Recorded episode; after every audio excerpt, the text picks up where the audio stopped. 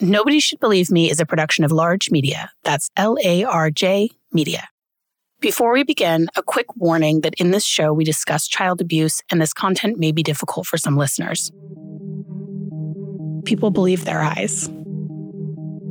That's something that actually is so central to this whole issue and to people that experience this is that we do believe the people that we love when they're telling us something. If you questioned everything that everyone told you, you couldn't make it through your day.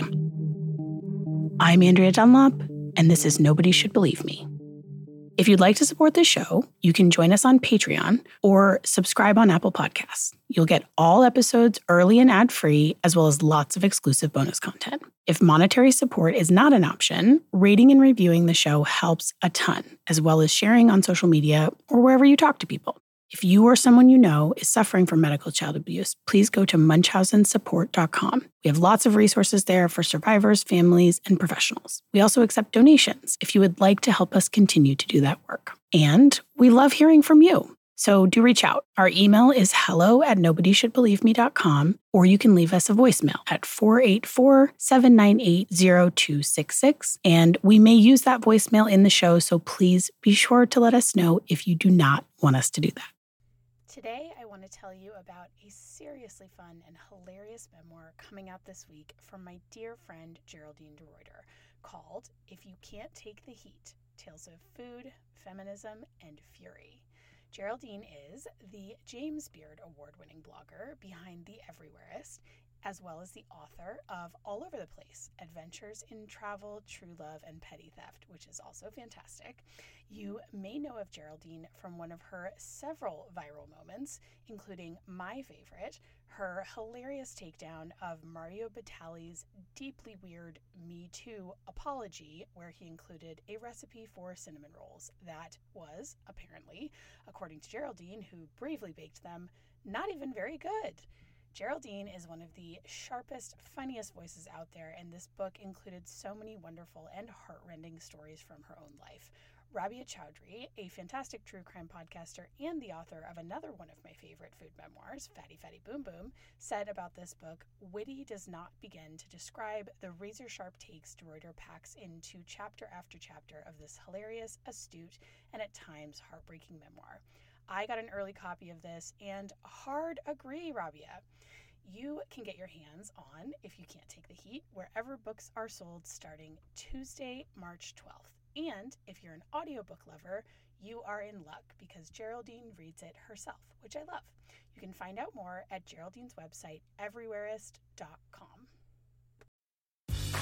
Grey's Anatomy, the most iconic binge worthy drama, is back along with answers to the biggest cliffhangers. Will Teddy survive? Will Joe and Link finally find happiness together? Meredith returns along with fan faves like Arizona. You can now stream every episode of Grey's ever on Hulu and new episodes next day. Watch the season premiere of Grey's Anatomy tonight at 9, 8 central on ABC and stream on Hulu. As I was setting out to make this season, there was one person that I wanted to talk to the most because I felt like she had been the most vilified out of this group of doctors who have really been put through it with this movie and with this case. And when I tell you, I thought there was no way I was going to get an interview with this woman. I mean, I really I put in a couple of requests through contacts that I have and just kind of forgot about it because I just thought there was no way this person would ever trust anyone in the press. It wasn't until I went down a bit of a rabbit hole about Dr. Sally Smith, which is one of the things I do best, uh, that I realized why some of these stories about her that were featured in the film Take Care of Maya sounded a little bit familiar. One of the first times that Dr. Smith was covered in the press was back in December of 2019. She was featured in the first installment of Mike Hixenbaugh's Do No Harm series, which was a series for NBC about, quote, falsely accused parents. And that eventually became a podcast as well. Dr. Smith is featured in the final anecdote that Mike Hixenbaugh tells in that piece, which is the story of Viviana Graham. And she's also featured in the Netflix film. You may remember her. She's the one who read the Christmas card from Dr. Sally Smith. Right above that part of the story is a story with a number of pictures about Megan Carter and her case. And Megan is my sister. This is the first time that I have been covering something that people came into with strong feelings because of this Netflix film. A lot of people watched this and took it all in, as I'm sure I would have taken it all in if I was not looking at it through this particular lens. And people don't like to think they've been fooled. That is a huge theme of our show. So I've realized that in some small but for me, very meaningful way, Dr. Sally Smith and I have ended up playing a similar role. You know, we're asking people to look at a truth that they really don't want to see. And some people are going to hate us for it. Police court, our next witness is Dr. Sally Smith. Watching Dr. Smith take the stand in the Kowalski v. Johns Hopkins All Children's trial, you know, restrained as her testimony was by the court's rulings about what she could say about medical child abuse, I was really impressed. I have to be honest, Gregory Anderson, the lead attorney for the Kowalskis, was really grinding my gears by that point. Well, isn't it true, ma'am, that you are not a medical investigator?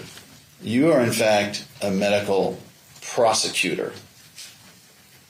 That's absolute nonsense. Doctors because, are pretty reticent to talk to the media, even at the best of times, for all of the reasons we've been discussing. I mean, for one thing, it's against the law to talk about any of the details of someone's health or a child's health. And on top of that, this particular doctor has gotten worse treatment in the media than anything I have ever seen. So, I tried those couple of contacts as kind of a Hail Mary, but I wasn't surprised when I didn't hear anything back. And, you know, after what Hixenbaugh and Daphne Chen and the filmmakers from Take Care of Maya had done to this woman, like, why would she ever trust anyone in this sphere again? But then in September, when we were just a few episodes into season three, I got a voicemail. Hi, Andrea. Um, this is Patrick. I am Dr. Sally Smith's son. I was shocked when I heard from you. Um, given how your mom's been treated in the media, I mean, did that feel risky, even reaching out to me? It felt really risky. We had received harassment um, online. We were concerned about um, people actually coming to her house. You know, we have that fear even now, my family does, about any sort of media contact. And so it took two to three weeks, I think, before I even started to consider the idea of, of reaching out to you all. I think we we feel a bit of a bond because there's just so few people that it seems like are understanding what's happening here, and it can make you feel like you're losing your mind a little bit. Um, and I really appreciated being able to have that connection with you. And I, I'm assuming that it took some convincing to get your mom to be open to the idea of talking to a podcaster? Um, she was really hesitant at first. I think, you know, rightfully so. I'm kind of a podcast junkie, or at least I was. I think um, this last few months has kind of broken my brain a little bit and kind of changed my ability to consume anything. And so, um, so I, I'd say at least used to be. And I remember talking to my mom and telling her like you know i've listened to a lot of different shows and i said like this one is is different or at least it's in you know the high uh, high tier of like doing your homework and documenting sources and, and claims and it was through that combination of sort of my experienced consuming of podcasting and my my take on it to her plus her just listening to some of those episodes and getting a sense of the kind of work that you all do. Patrick and I had a number of lengthy phone conversations throughout the fall, and we kept in touch as we both watched, in escalating horror, as the Kowalski trial just went off the rails. A few days after the verdict, he texted me that his mom was in. I've learned over the last couple of years of making this show that there are some conversations that really need to happen in person. So, my producer Tina and I took a quick six hour flight to Tampa, Florida, and drove to meet Dr. Sally Smith at her home in a sleepy neighborhood in St. Petersburg. Let's talk about Sally. Whoops. Oh my God. I knew I was going to spill coffee on myself. Dr. Bex, our secret Florida doctor friend, came along. Hi. It's so nice to meet you. Oh, okay. Sally's house is warm and cozy.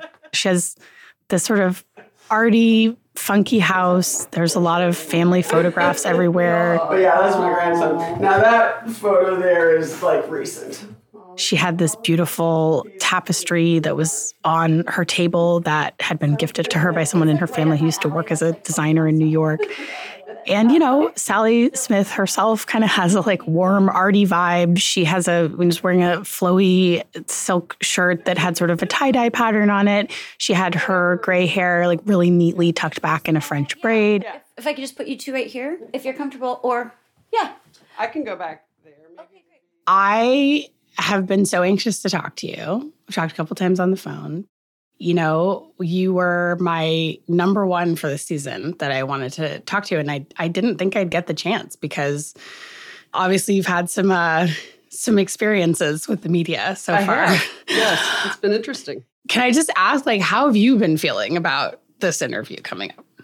Well, in some ways, I'm kind of interested to have some alternate information about me out in the you know in the cloud and the internet and everything um it, it's been kind of strange because i mean honestly problems in the media have been going on since roughly december of 2018 The stakes of this conversation were really high, and we were both a little nervous. I've been a little surprised how little response there's been from the American Academy of Pediatrics or 30 child abuse pediatricians I've worked with for 30 years or whatever. And I, I understand um, to a certain point, but uh, I was just a little surprised. Now, was that the Daphne Chen piece in the, about So- this case that kind of started the whole? There was a woman, Katie LaGrone from South Florida, maybe Lauderdale area or something, that did, I think it was actually uh, a news story on television, not a print story, um, within a week or two before Daphne Chen's article came out. And then within another week or less, Mike Hixenbaugh's article came out. So there was just a big you know, internet hubbub uh, uh, at that point. As I mentioned, fortunately, I'm not big on social media at all. So I I knew of the things, but um, but I uh, I wasn't really down the rabbit hole, as one would say. This made sense to me because I can see how Dr. Smith is just the kind of person that keeps her head down and does her job. And she does one of the most difficult jobs I can possibly imagine. And when I brought that up to her, she was pretty humble about it. Well, it's funny because I don't think people think about it as that.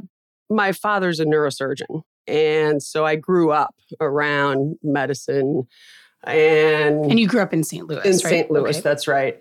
And, you know, I was a candy striper in the hospital as a teenager and stuff. And, you know, I just, I um, got a summer job in a lab, you know, things like that. So I just had more exposure to medicine. And honestly, there was a biology teacher I had in high school that, you know, talked about going into medicine. And I'm like, oh, maybe that would, you know, might be good.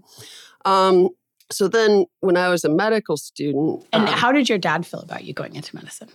I think probably generally excited, although somewhat with some trepidation in terms of just what that means for a person and the schedule that's involved and, you know, all of that kind of thing. I mean, he had a much worse schedule than I ever did, um, you know, as a neurosurgeon going to operate in the middle of the night and things like that. So, yeah, I mean, he was supportive, but, uh, you know, probably recognized it wasn't going to be the easiest road.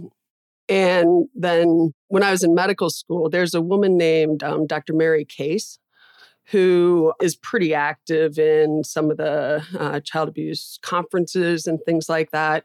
Um, she is, besides being a wonderful person, she is an expert in neuropathology. And I'm not sure why, as a senior medical student, I did an elective in the city morgue. And uh, she talked to me about my interest at that by that time I, I knew i was applying for pediatric residencies dr mary case took young sally smith under her wing and she threw her right into the deep end so i saw you know just whatever this was 25 30 cases and we discussed them and you know things like that and I guess partly, I don't know, maybe I have some DNA in there for the neuro part, but partly um, related to reviewing those cases. I just got interested in child abuse. So, how old were you when that was happening? So, I was, let's see, in medical school, I would have been 23, 24. I was a little young all the way through. So, I guess no more, I'm sorry, 25. What strikes me about your profession and this sort of being like your entry point, I mean, that's it's sort of a part of humanity that even if most of us sort of tacitly accept that it exists, like not something people want to look at. No. And well, you know, those kind of people abuse their children, but not people like me. Right. Um, and, you know, people who look like me, they, they don't abuse their children. Right. Right. This is a sort of far off hold a data. Yeah. Right. And I mean, for you, you know, as a young person in that moment, I mean, did that keep you up at night? Did that make you question your career path? For whatever reason, I did not have that reaction. I think I've got a certain. She didn't have that reaction to seeing these horrific things. And I think I understand why. She has a really unique ability to compartmentalize. And I think that's something that she gets judged for. I have been thinking all season about the ways that people react to tough women. And there is no doubt that Dr. Sally Smith is about as tough as you get. You know, people can accept that men can be serious and tough, but also caring at the same time. I mean, seriously, you should see some of Detective Mike's fan mail. But the idea that a woman can be steely enough to look at this worst part of humanity and still be caring, we don't like it and we don't buy it. I think I've got a certain, like, almost detective part of my brain or something. And, you know, it just piqued my curiosity. Do you think that thing. Mary Case saw that in you? And that was maybe the reason she was like, here, let's see if you can, you it, know? It's certainly possible. I mean, I don't think there were many medical students that came down to do a rotation in the medical examiner's office. And so, especially um, once she uh, heard I was interested in pediatrics and things, and yeah, I'm I'm watching autopsies while I'm down there and things. So yeah, I, I'm sure she picked up that it wasn't disturbing to me; it was interesting to me. Dr. Smith graduated from medical school in 1984. She did a three year residency in pediatrics, and she moved to Florida with her then husband, who wanted to practice law with his brother, who lived in the area. Sally Smith's first full time job out of school was with All Children's Hospital. And she went on to become one of the very first doctors in the country to become a board certified child abuse pediatrician in 2009, along with friend of the show, Dr. Carol Jenny, who's an absolute pioneer in the field. One of the things I hate the most about the narrative that is evolving around the Take Care of Maya film and this broader medical kidnapping panic is that it pits moms against doctors. And in many instances, it also pits me and the work that I do as being somehow against mothers. The reality is that both Dr. Sally Smith and I are moms. And many of the doctors who are involved in these cases are moms. And motherhood is actually the very thing that brought me to this work. I started writing my novel, We Came Here to Forget, that was based on my family's history while I was pregnant with my daughter, Fiona. And I had my second pregnancy with my son, Colum, while I was making the second season of this show. Motherhood is completely intertwined in this work for me. And I think that the reason these two things coincided is because it wasn't until I was a mother that I really absorbed the full horror of what my sister had done. And I always wonder how people with kids do this kind of frontline work, seeing these children that are in these situations in real life.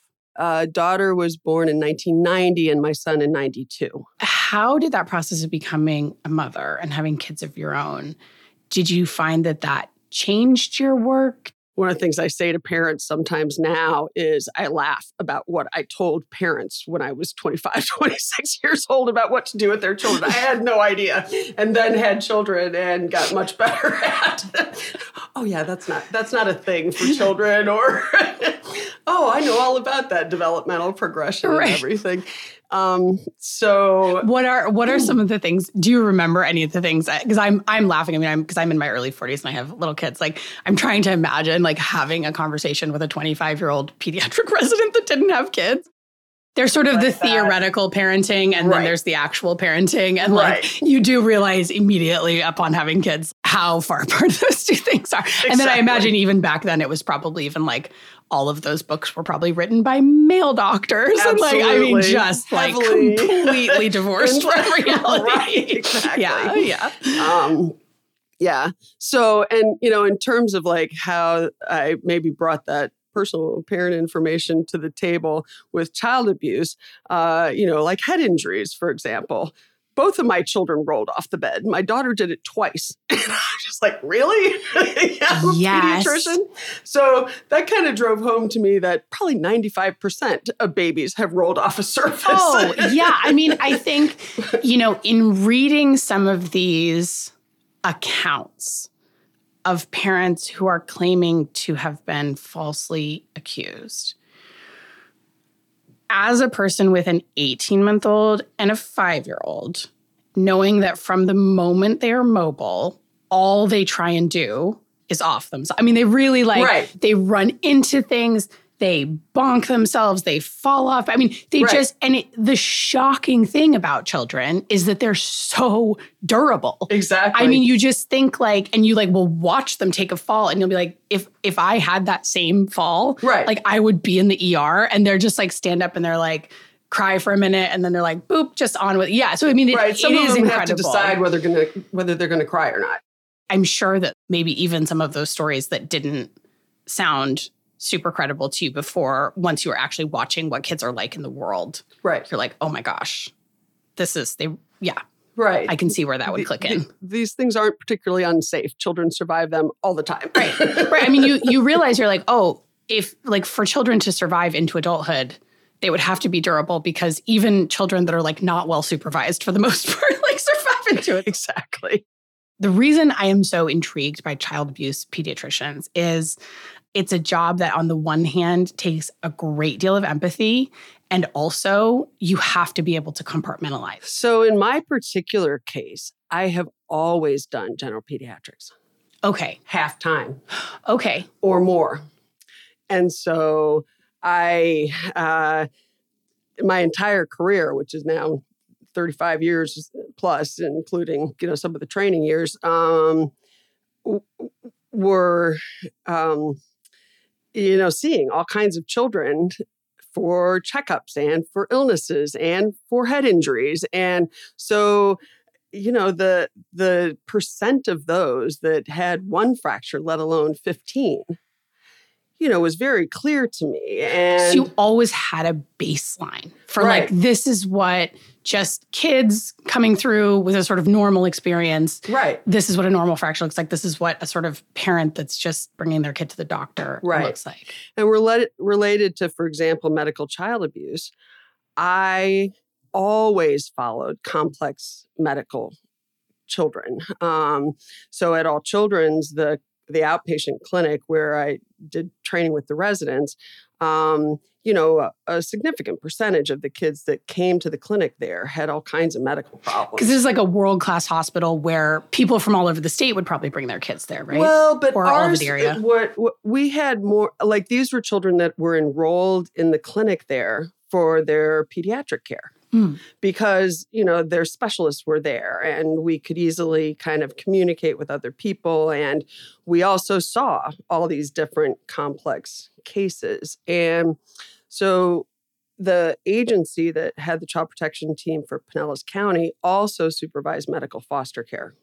That's a program in Florida where, you know, some some children just are not medically stable or they're too complicated for an inexperienced parent, especially to manage. Mm-hmm. and so they can get put in a medical foster care home. Many of the parents in those homes are, are you know, trained as nurses or mm-hmm. things like that.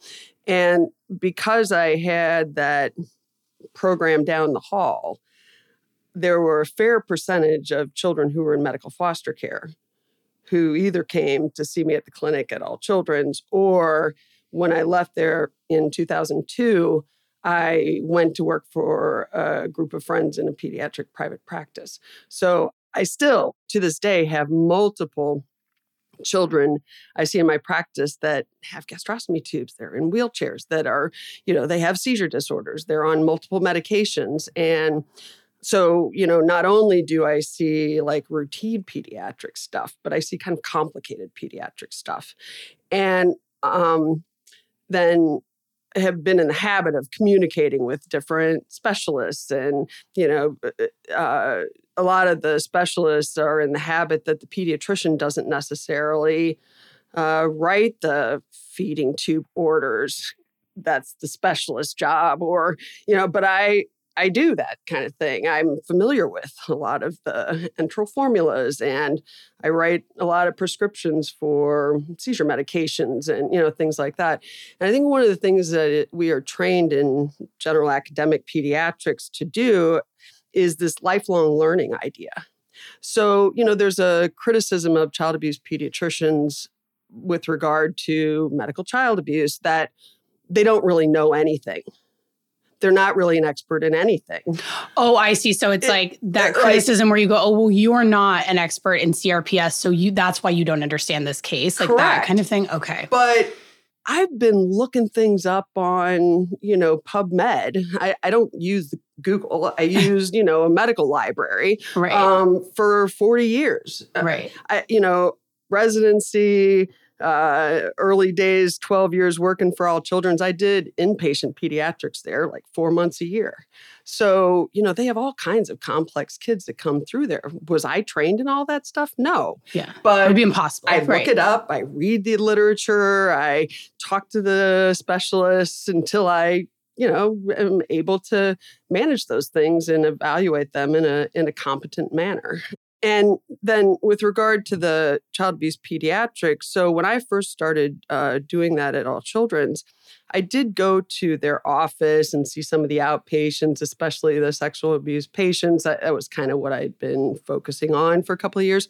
All Children's uh, has always been a referral center for neurosurgery. There aren't pediatric neurosurgeons in other places much, you know, on this west coast of Florida and pediatric surgery and things. So children have been ever since I worked there in the 90s, children were getting transferred there from you know, I've been to court in 15 counties. Wow. They, they get transferred there all the time. And, and so, you know, I would talk about the findings with the neurosurgeon. I would go, at that time, we had the actual film x-rays and you know that first 10 15 years of my job was much more difficult because when i got called on call for some child that was in the ICU, I actually physically had to go to the hospital. I couldn't review any records, review any imaging or anything like that oh. without physically oh going oh down goodness. there. And there was like the one guy I think the first four or five years I was there, there was one radiologist. And so, you know, he wow. and I would go over cases and look at things and everything. And then it turned out that you know, by doing that for years, and I, to, you know, up until I stopped doing child abuse pediatrics, every single case I had, I would review all the images myself. I don't look at the radiology reports. I mean, you know, that's interesting information and I like to make sure that you know, my interpretation is the same as theirs, but what I always did is looked at the film. So, you know, I I eh, I'm not a radiologist, but I feel like I'm fairly expert in child abuse radiology. During this part of her career, Dr. Sally Smith was also raising two kids. And for much of this time, while she was working for the child protection team, she was literally on call 24 7 unless she was out of the country. Sally's son Patrick remembered what this time was like.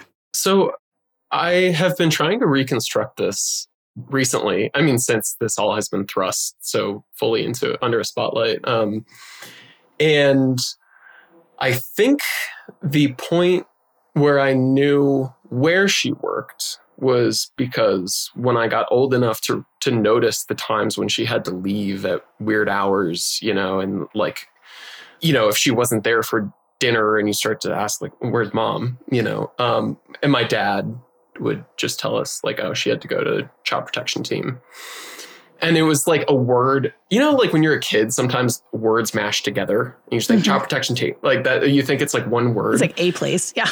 Yeah exactly. Yeah it's it's, it's a name you know? It's like publix or something. Um so I, that was when I kind of became aware of it, and then it, and then it must have been, yeah, that would have been like five or six years old, and then I started to put together that those words are separate and mean something, and then um, I remember I must have been around 10 or yeah, maybe nine or 10. And I remember asking my sister about um, a phone call that my mom had had to take. And I didn't understand some of the words that she said. You know, I mean, like it, she would take these calls privately, but sometimes, you know, you overhear snippets. And I asked my sister what blood in the stool meant. And, and my sister, who's, you know, uh, close to three years older than me, I think had, you know, picked up more than I could and told me that, um, you know, that, that just rather matter of fact that that's what happens when, um, uh, someone's been beaten to the point that they're bleeding inside. And, um, and then it, and then it all kind of clicked, you know, what her, her job was. Um, and so, um, yeah, and, and, uh, and my sister listens to this, I, I, don't even know if she remembers that, but uh, yeah, but I did. So yeah, I'd say that that was the, the that was the moment where I knew what my mom did, and then um, and then from that point forward, it's been pretty matter of fact when people ask what my mom does. I I think just because of the the seriousness with which she does her job and i think the conviction that she uh, is like displays that like this is you know, that, that it's the right thing for her to do with her life is to protect kids.